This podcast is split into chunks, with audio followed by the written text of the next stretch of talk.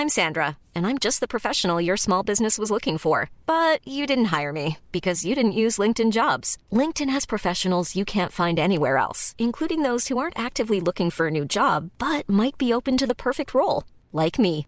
In a given month, over 70% of LinkedIn users don't visit other leading job sites. So if you're not looking on LinkedIn, you'll miss out on great candidates like Sandra. Start hiring professionals like a professional. Post your free job on linkedin.com/people today.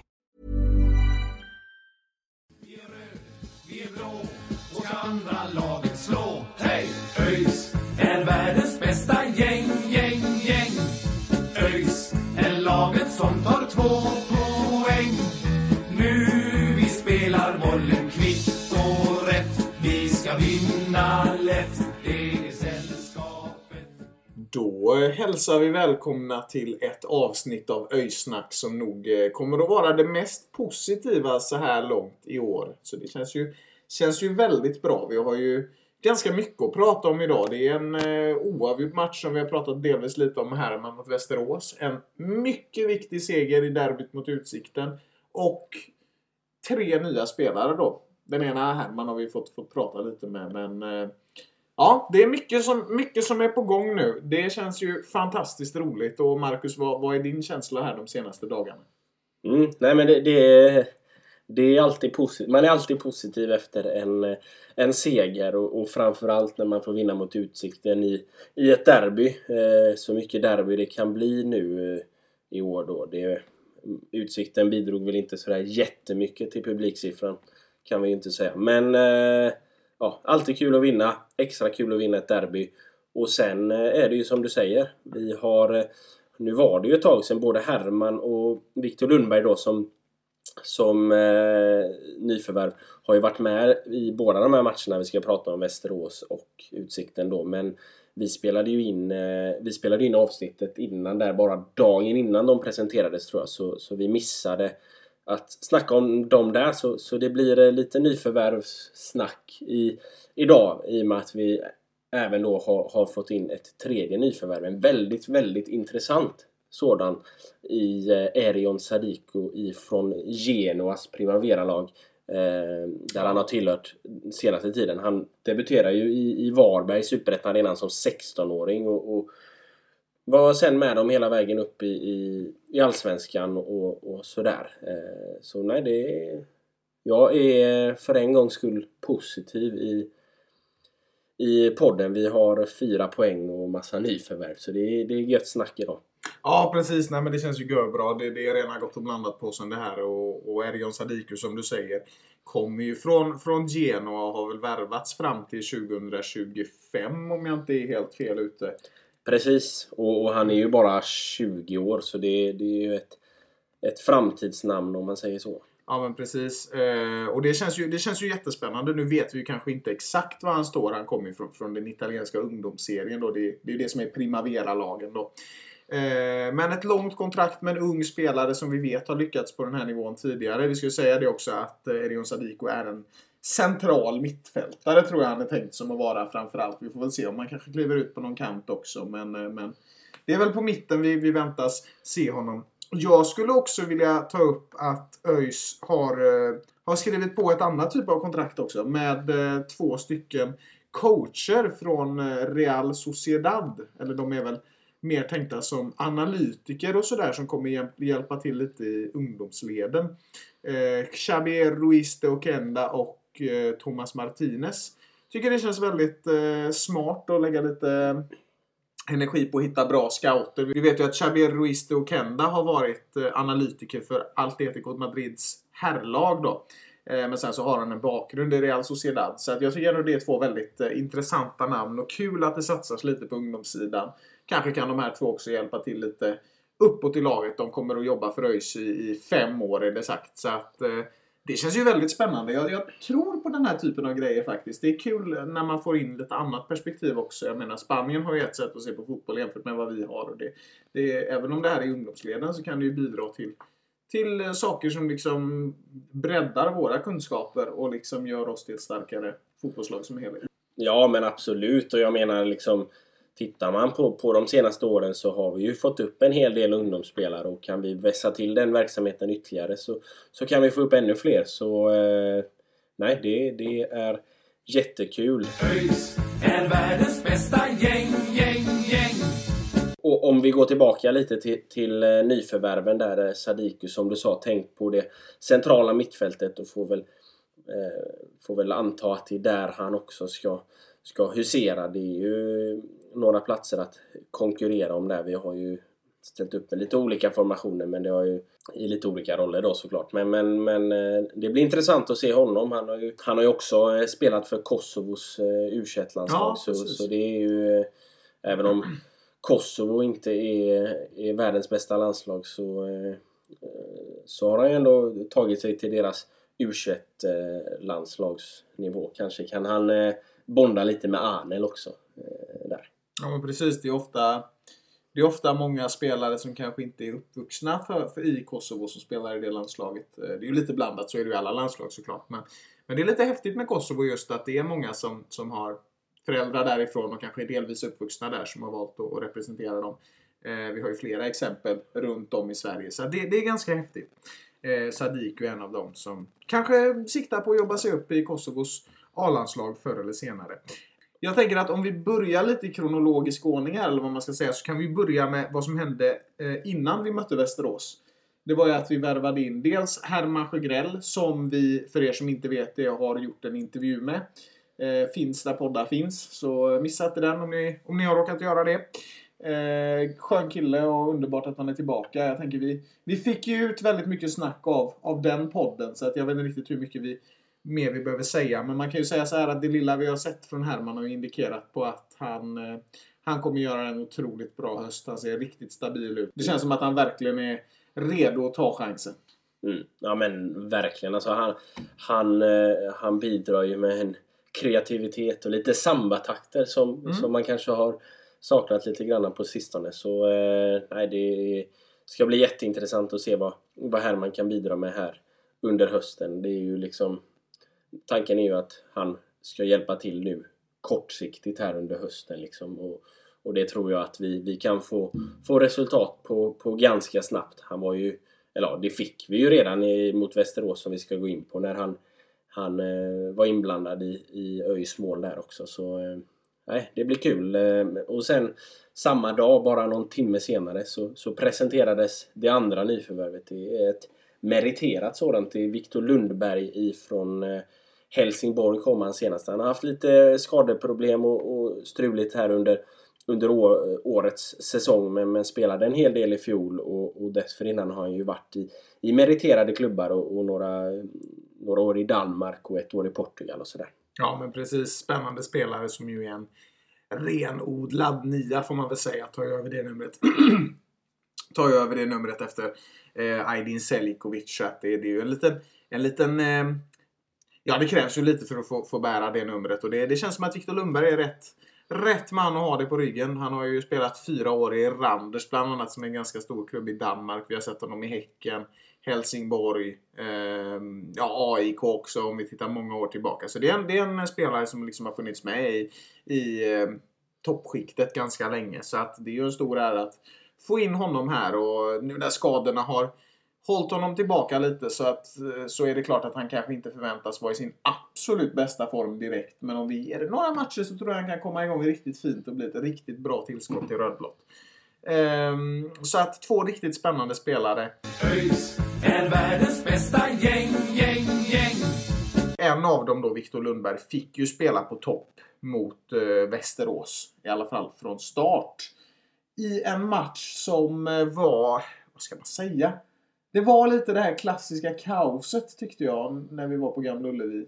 I, eh, ja det är väl en vecka sedan exakt idag tror jag. Ja, nej men eh, det, det, det, var, eh, det var en match som, som svängde mycket. Det var mycket fram och tillbaka tycker jag. Även om, om jag tycker att ÖIS ändå sett över 90 minuter var det laget som, som hade mest och, och kanske var närmast segern. Eh, det kändes väl lite grann som att Västerås gick in och tänkte att ja, men vi plockar en pinne här eh, medan vi tryckte på för att, för att vinna. Så ehm, ja, jag vet inte riktigt vad man ska säga om den matchen. Det är en klassisk så här, krigar, eh, krigarmatch där det liksom Ja. gick lite fram och tillbaka, gick lite åt båda hållen liksom. ja, men ganska seg första halvlek. Det var inte så jättemycket som hände egentligen. Ehm, och sen i andra så, så eh, det är väl någon form av skada tror jag på Kevin Ackerman som, eh, som höll honom borta mot Utsikten dessvärre också.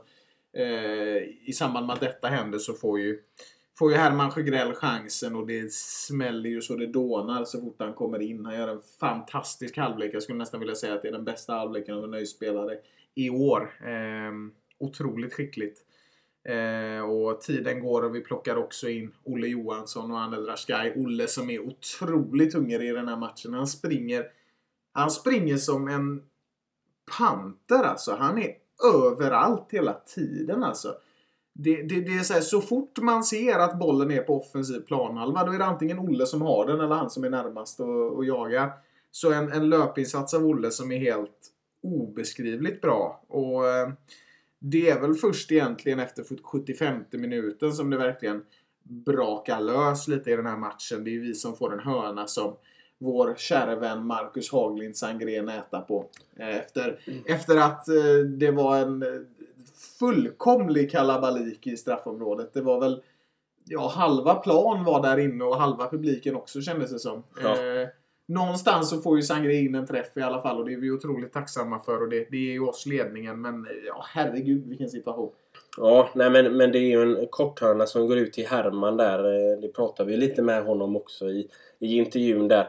Eh, och han skickar in bollen och den dimper ner framför mål och målvakten lyckas inte eh, hålla i den utan eh, Först är det väl Olle som är framme och sen, eh, jag vet inte vem det var mer och sen kommer Sangré till slut och petar in den precis framför klacken och där och då så är det ju ett enormt eh, euforiskt ögonblick. 1-0 och det kändes som att ja, men det, nu, nu har vi det liksom. Västerås har inte så mycket framåt. Så, eh, ja, så det, det kändes riktigt skönt. Men sen kommer ju som så många gånger förr den här säsongen då att vi har haft en ledning och så kommer kallduschen bara minuter senare när eh, det är eh, Västerås notoriske målskytt Viktor Granat som, som är framme och, och gör han gör det bra i det läget. Eh, Det är väl en nick som, som går in där va eh, till, till 1-1 och sen eh, ja, då blir man ju less liksom alltså när vi, vi återigen tappar en ledning. Och sen så trycker vi ju på så mycket vi kan. Eh, dock med svårigheter eftersom att Västerås parkerar bussen vid oavgjort. Det är ju jävligt spännande att man kan vara nöjda med det men eh, ja, det är ju klassiskt vissa lag i Superettan och bara lägga sig platt. Eh, ja, vi försöker ju så gott det går att hinna fram och utmana och Olle är väldigt aktiv och Herman är väldigt aktiv men, men dessvärre så nätar vi inte en gång till även om vi skapar några ganska bra lägen. Eh, och när vi gick därifrån så var vi väl ganska eniga om två saker. Eh, att det var jävligt tråkigt att vi inte vann och att Herman Sjögrell är ett lysande tillskott till, till ÖIS. Alltså vi var djupt imponerande och många med oss. Vi brukar ju alltid roa oss med att vara inne lite på Twitter och läsa efter och sådär. Och, och det var ju en eh, samstämmig hyllningskör som, som talade om Herman Sjögrell och pratade om att det där var det bästa de hade sett på väldigt länge. Och jag, jag är ju beredd att hålla med till 200 procent. Ja, jo, ja men eh, verkligen alltså. Det, han kom in med energi och, och liksom med en, en dimension som, som man inte har sett i ÖIS på ett tag liksom med, med, med de här, eh, och sen, sen här, han var där i, var här senast då egentligen med de här liksom dribblingarna och, och lyckas kunna liksom trolla sig förbi eh, folk på, på kanten och sådär. och, nej, Det, det, är- det är riktigt, riktigt bra. Eh, ska vi gå in och, och hylla spelare i övrigt så, så är det framförallt två stycken som jag vill hylla som jag tycker liksom tar kliv för kliv i match för match nu här på senaste. Och den första är ju Isak Dahlqvist som det här var väl hans andra start tror jag. Och alltså han, han krigar så... Ja, det är fantastiskt. och han vinner alltså. bollar och han, han kommer tillbaka och hämtar dem och, liksom, och han försöker driva framåt och han är längst fram och är med i, i anfallen och han är längst bak och är med i försvaret. Alltså Isak Dahlqvist har verkligen eh, visat eh, storform här de senaste matcherna och, och visat att han förtjänar en, en, en plats i startelvan. Alltså det är riktigt, riktigt eh, starka insatser av, av Isak de senaste två, tre omgångarna. Om vi räknar med utsikten ännu också då sen. Mm. Och det är ju verkligen den här ungdomliga liksom kraften, de här spelarna som får sina första chanser. Det är ju lite det vi har eftersökt i ÖIS. Den här liksom passionen när man bara vill framåt, framåt, framåt och jobbar stenhårt för allt. Ibland kanske till och med nästan överjobbar. Det är precis det vi har velat se och Isak Dahlqvist ger oss det till 100% liksom. Han, alltså det är så många gånger man tror att han ska tappa bollen men på något sätt så får han tillbaka den. Ingen vet riktigt hur det går till men han är grym i närkamperna och han, han hoppar och nickar och han, är, han känns som han är överallt hela tiden. Isak Dahlqvist, han är väldigt lik brorsan. Eh, vi skulle säga det att Hampus har ju tyvärr skadeproblem just nu. Eh, jag har i alla fall inga uppgifter om hur illa det är men vi räknar väl med att han ska vara tillbaka inom en relativt snar framtid i alla fall. Eh, även om det inte har kommunicerats något direkt så. Men eh, om vi nu ska blicka lite bort från vår kronologiska ordning så kan jag ju säga att Alltså det, Isak Dahl, det man såg av Isak Dahlqvist i inledningen mot Utsikten, det var, det var nivå alltså. ÖIS är världens bästa gäng, gäng, gäng. Ja, ska vi gå in på, på utsikten då Vi så, kan så kan vi eh, fortsätta att hylla spelare efter den matchen. För de som gjorde det bra mot Västerås tycker jag gjorde det väldigt bra mot Utsikten också. Och, men om vi börjar från, från start i Utsikten-matchen så, så tycker jag att ÖIS tog kommandot egentligen från Mm. början och verkligen tryckte på första kvarten sådär och det resulterar ju också i en en, eh, en straff efter att Allan Mohiden eh, i Utsikten då, ex-öisaren, har, eh, tog, med, tog med hands. Eh, enligt honom själv så var det inte hans. Men Det var inte var ju- ens nära, men vi Nej. såg ju ganska tydligt på reprisen att det var hans. Så Ja, att, ja, liksom om det. Allan sätter på sig läsglasögonen och kollar Sen kan, man, sen kan man säga vad man vill om eh, Enzo Vesperini i, i den här Ja, matchen eh, som domare då. Men, men, men där var det den första av åtminstone två straffar vi skulle haft. Nu fick vi bara en, men det räckte för Jonathan Asulaj klev fram och skickade in 1-0 inför en chanslös Utsikten-målvakt. Ja, eh, Mitja Georgievski var det som var inblandad där. Och jag tänkte på det. Det var ju det är ju en intervju som har gjorts med Asulaj här som du återberättade för mig nu som jag ska försöka återberätta här. Eh, som var ändå en, var en lite rolig anekdot från matchen. Jonathan Asolaj trodde det var Florian Palmovski från, eh, alltså, som är andremålvakt just nu då i Utsikten. Eh, det är en tysk som har värvats in. Eh, och eh, när straffen skulle läggas så trodde Asolaj att det var den här tyske målvakten som, som stod då, inte Georgievski. Eh, om jag har förstått situationen rätt. Så att eh, när Asolaj ska lägga straffen då kommer ju Georgievski fram då och ska psyka naturligtvis. Och säger du är dålig eller något i, i stil med det var det va?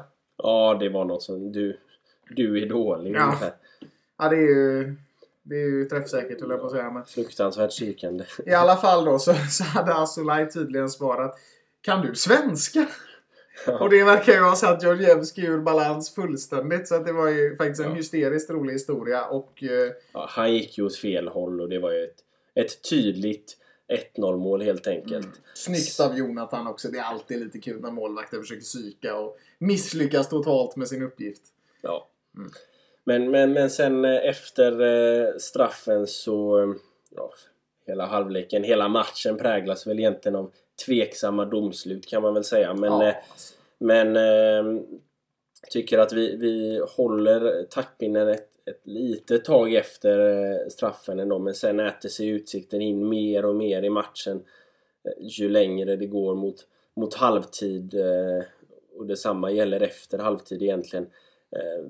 Men ja, för att ta ett domslut som jag inte riktigt förstår så är det när Olle Johansson herregud, får gult kort. alltså. Han springer offside. Han sprang offside tyvärr lite för många gånger i, i den här matchen. Men, men så är det när man är ung och ivrig. Eh, han kommer säkert till rätta med det snart. Eh, men, men, men då så, så går han ju på skott eh, och då har väl domaren typ blåst en halv sekund innan så Olle har ju liksom redan börjat förbereda för skottet.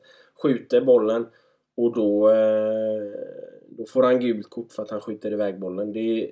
Ah, ja, jag vet inte. Alltså den här, den här domaren är...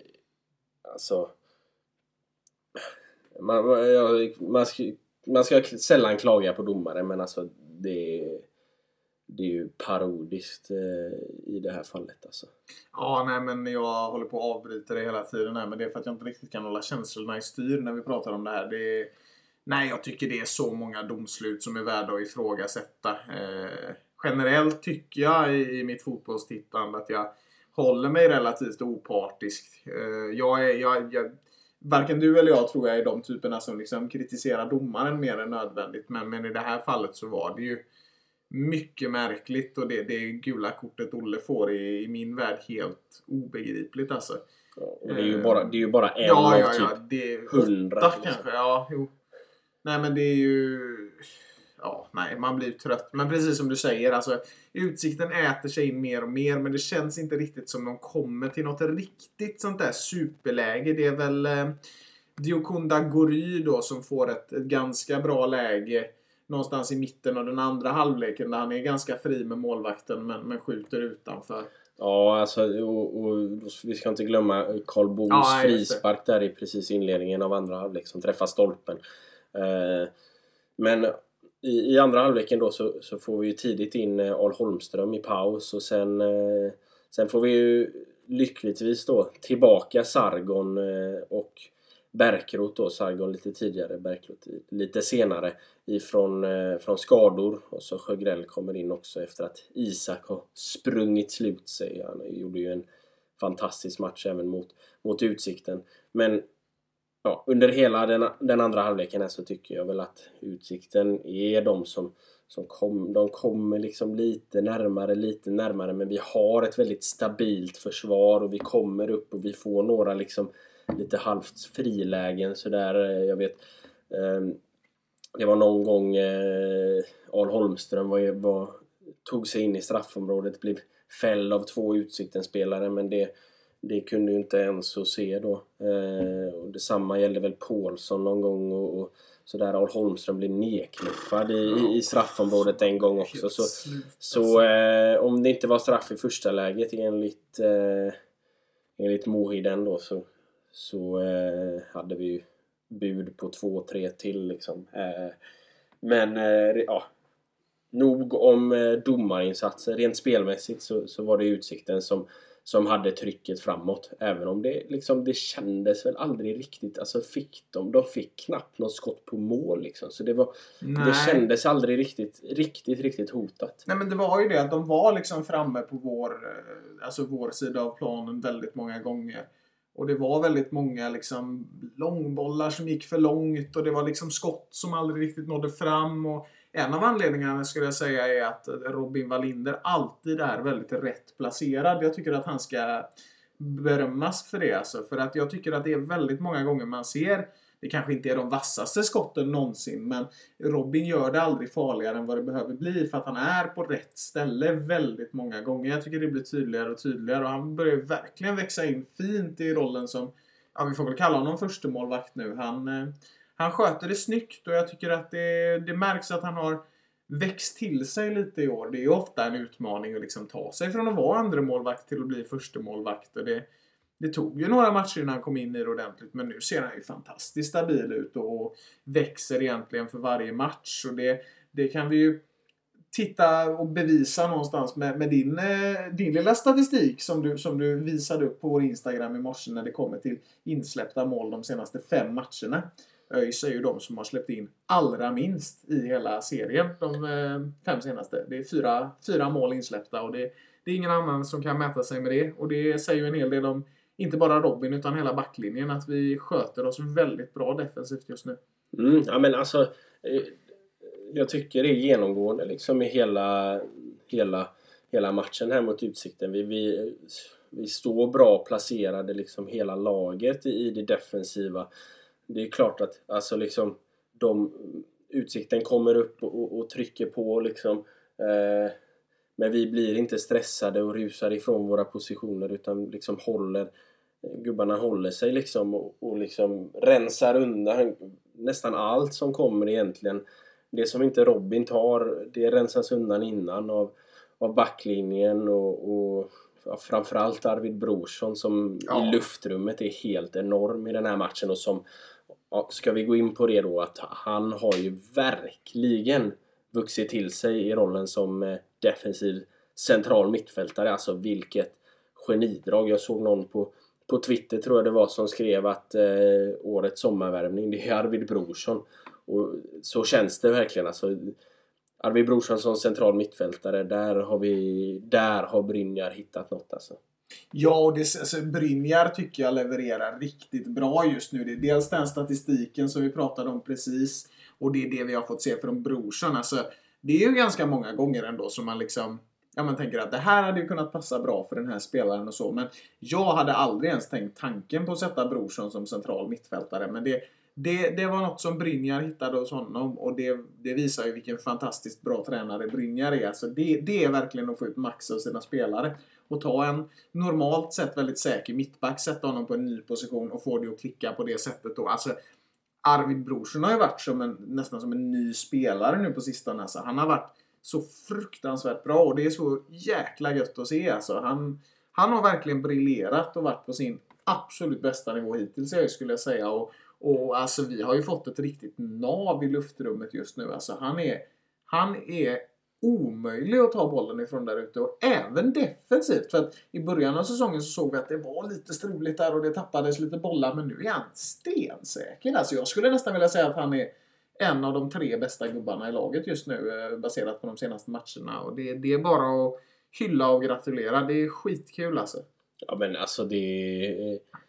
Det, det är fantastiskt bra av, av Brorsson. Jag, jag vill också liksom hylla honom för att han direkt efter, efter slutsignal ja. så ruschar han bort till klacken och, och firar med dem med en gång. Och det är liksom och det är, liksom, det är så härligt att se att liksom hur, hur mycket det betyder för Arvid och, och, hur glad han är att ha klacken på plats. Alltså det, det är fantastiskt och, och om vi ska gå åter till, till Brynjar så, så eh, tycker jag att han förtjänar att hyllas. Vi är här på eh, sjätte plats i, i formtabellen och då är, ju, är det ju på grund av att vi gör så lite mål. Eh, vi ligger poängmässigt de senaste fem matcherna då delad trea. Så så eh, formen just nu är det ju definitivt inget fel på eh, hos Brynjars gubbar. Eh, så eh, jag, jag, tror att med, med, Arvid här på, på det centrala mittfältet och med sällskap av Erion Sadiku kanske och, och, med, och med en eh, Herman Sjögrell som, som kommer igång och med Isak Dahlqvist på andra kanten och sådär så, så kan det bli en eh, riktigt trevlig höst. Det, det är i alla fall känslan. Sen, sen måste ju spelet börja sitta lite bättre, framförallt offensivt då. Vi, vi, vi får ju försvara oss mycket mot Utsikten och det, det gör vi ju bra. Eh, men, men offensivt behöver vi kanske bli lite mer skärpta då. Ja men precis, det är väl där utmaningen ligger. Och Alltså nu känns det ju faktiskt för första gången på väldigt länge som att det här faktiskt kommer att ordna sig. När vi sitter och tittar igenom de här siffrorna. Vi ser förändringen som har blivit med Brynjar och hur enskilda spelare har tagit kliv. Så ger det ändå en trygghet som inte har funnits tidigare. Och det var nog en väldigt viktig vinst där mot Utsikten. För att vi minns ju när vi mötte dem i våras. Det var kanske vår sämsta match i år. Det såg helt hopplöst ut. Jag minns att jag satt på på ett hotell i Spanien och kollade och kände att bara det här, det här känns ju helt hopplöst. Och nu är det ändå ja, men i stort sett samma lag liksom, som går ut och faktiskt tar tre poäng mot Utsikten. Eh, borta vet jag inte om man kan säga för att eh, hemmaklacken var ju inte enorm eh, från Utsiktens sida. Även om det är ett respektabelt fotbollslag så, så nej men vi, vi, vi, det känns verkligen som att vi har det här alltså, just nu och det, det är fortfarande långt, långt ner. Vi är faktiskt inte på nedflyttningsplats längre. Vi är på samma poäng som Jönköping, men vi har lite bättre målskillnad. Men blickar vi uppåt så är det 5 poäng upp till Västerås och Norrby som är 11 respektive 12. Eh, två poäng upp till Dalkurd som är 13. Så att nu finns det ändå någon form av ljus i en tunnel som har varit väldigt lång. Eh, och det känns ju väldigt skönt. Men, men det gäller ju inte heller bli allt för avslappnad just nu utan vi, vi ligger fortfarande där vi ligger. Det ska vi inte glömma. Men ja, det finns en väg ut känns det som nu igen och det är väldigt positivt.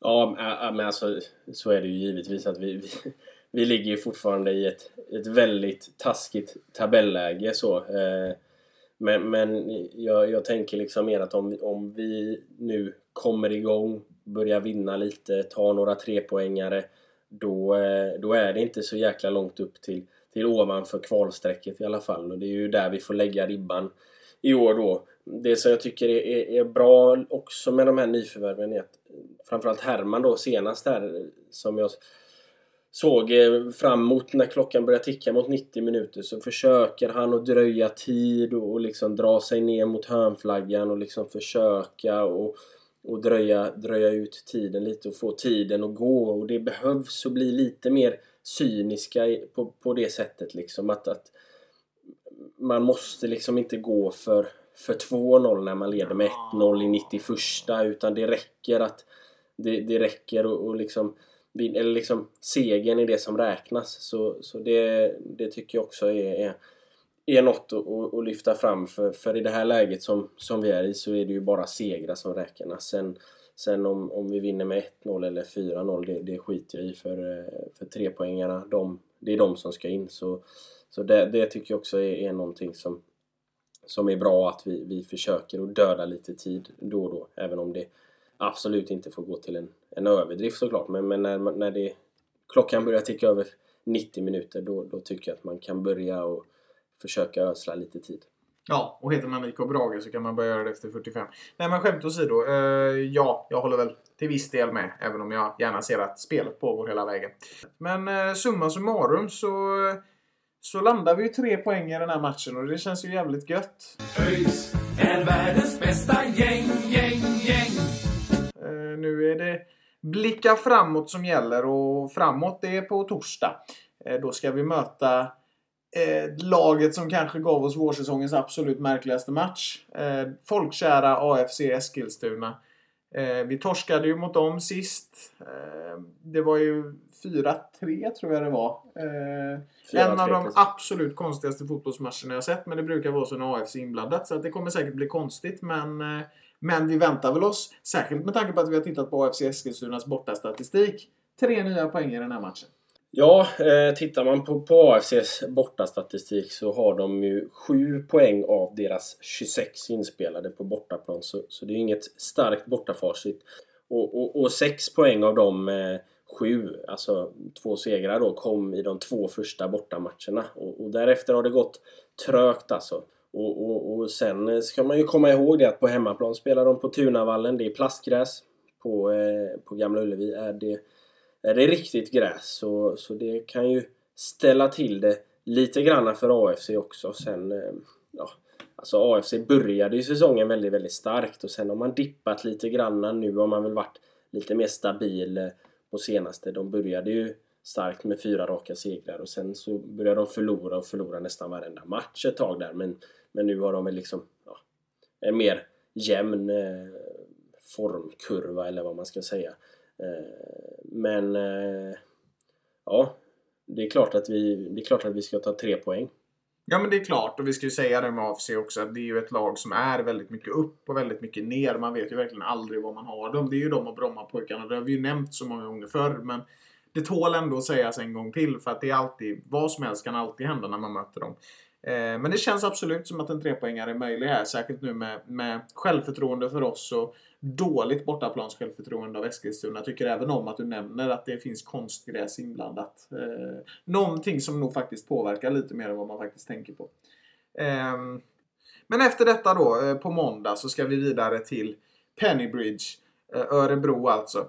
Ehm, och det ska bli spännande. Det är alltid kul att möta Örebro. Särskilt med tanke på att vi brukar vinna i alla fall i år. Ehm, och tittar man på var de ligger i tabellen så är de ju liksom i mitten ungefär där utsikten är. De är på nionde plats. Och, ja, precis som AFC egentligen så är det ju lite upp och lite ner. Det är ju ganska jämnt i toppen så de har inte jättelångt upp till tredje plats.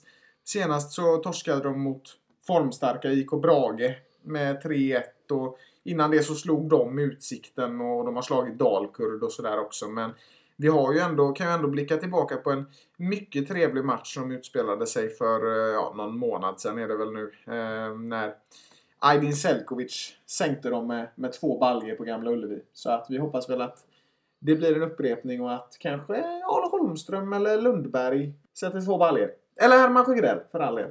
Ja, ja det, var det var ju eh, Aydins eh, sista match där. Så, så han avslutade ju på topp.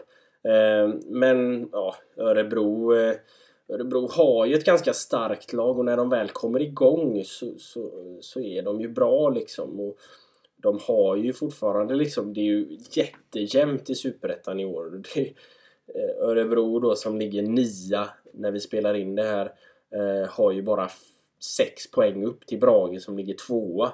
Eh, så, så de har ju liksom fortfarande häng där uppe.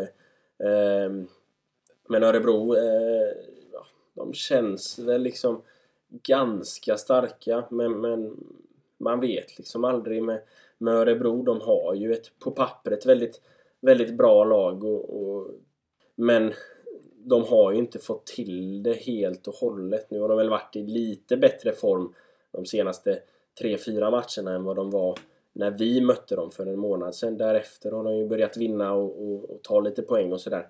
Eh, men eh, ja, jag vet inte vad, vad man kan, kan vänta sig av, av Örebro men eh, ja, vi har ju goda minnen från, eh, från mötet eh, med dem senast och även det i, i Svenska Cupen då vi var på besök där på Bern Arena och, och vann eh, även där. Då var det ju, eh, då var det ju 3-1 där. Eh, efter mål av Olle Johansson och Arvid Brorsson. Och så var det ju Browning då som gjorde 3-1 målet där då. Eh, nu är ju han i Dalkurd och Dalkurd är laget vi möter efter Örebro. Men då är vi tillbaka med en ny podd. Precis. Och, och Dalkurd kommer vi ha anledning att prata om. Förhoppningsvis är vi om dem då, men det är ju ett lag som vi väldigt gärna vill hålla bakom oss. Men det ska vi lämna nu. Vi har två jävligt spännande matcher framför oss. Det ska bli riktigt spännande att möta båda de här två lagen. Och jag har väldigt positiv inställning. Just med tanke på att det finns en självförtroende. En självförtroende. Just med tanke på att det finns ett självförtroende att möta båda lagen. Alltså, vi vet att vi har slått Örebro innan och vi vet att Eskilstuna är svaga borta. Så att det, det är faktiskt med, med stor ärlighet, det, det är det ju alltid, men, men med stor ärlighet så kan vi faktiskt säga att vi tror väldigt hårt på de här matcherna. Eh, och det, det känns bra. Det känns som att vi börjar hitta tillbaka till det här vi hade förra året nu. Liksom. Det, det finns en stark backlinje och det ser bra ut på mittfältet. Och målen, mm, de behöver börja komma. Men det är närmare och närmare och närmare. Va? Ja, vi ska ju komma ihåg förra året så, så hade vi en väldigt svag inledning på, på säsongen. Det var väl kanske inte riktigt lika svag som det har varit i år då med bara en seger på första halvan. Men, men, men då ska vi komma ihåg andra halvan. Då förlorade vi bara en enda match. Ja. Och då slutade vi åtta. Eh, så kan vi göra en liknande säsong eh, eller liknande andra halva, liknande höst i år. Så, eh, så tror jag vi inte ska vara... Så tror jag att vi kan vara säkra på att hamna över kvalstrecket i alla fall och få spela fortsatt Superettan nästa eh, säsong. Men eh, ja, det gäller ju att vi, vi vinner då. Och det ska vi göra. Ja, precis. Superettan vill vi vara kvar i, men inte allt för länge. För sen vill vi upp till Allsvenskan. Så eh, ja, ni får sköta om er och så hörs vi snart igen. Nu hoppas vi på sex nya poäng, vilket hade varit första gången i år. Vi har, eh, har det att diskutera i en podd. Så att, Ja, vi, har ju, vi har ju två poddar med, med fyra poäng då. Så Ja, precis. Sex- vi vill ha, poäng. vi, jag menar, det går Sex inte med är två båda nästa med fem poäng. Så Nej. det blir nästa steg. Ja. Ja. det hade varit jävligt spännande faktiskt om det hade hänt. Men eh, ja, i alla fall. Så eh, hoppas vi, håller tummarna. Eh, heja på ÖIS nu. precis, på torsdag kör vi. Ses vi på Gamla Ullevi 19.00 och då krossar vi AFC. Så ha det så bra fram till dess. Ha det gött. Hej! Vi är blå och andra laget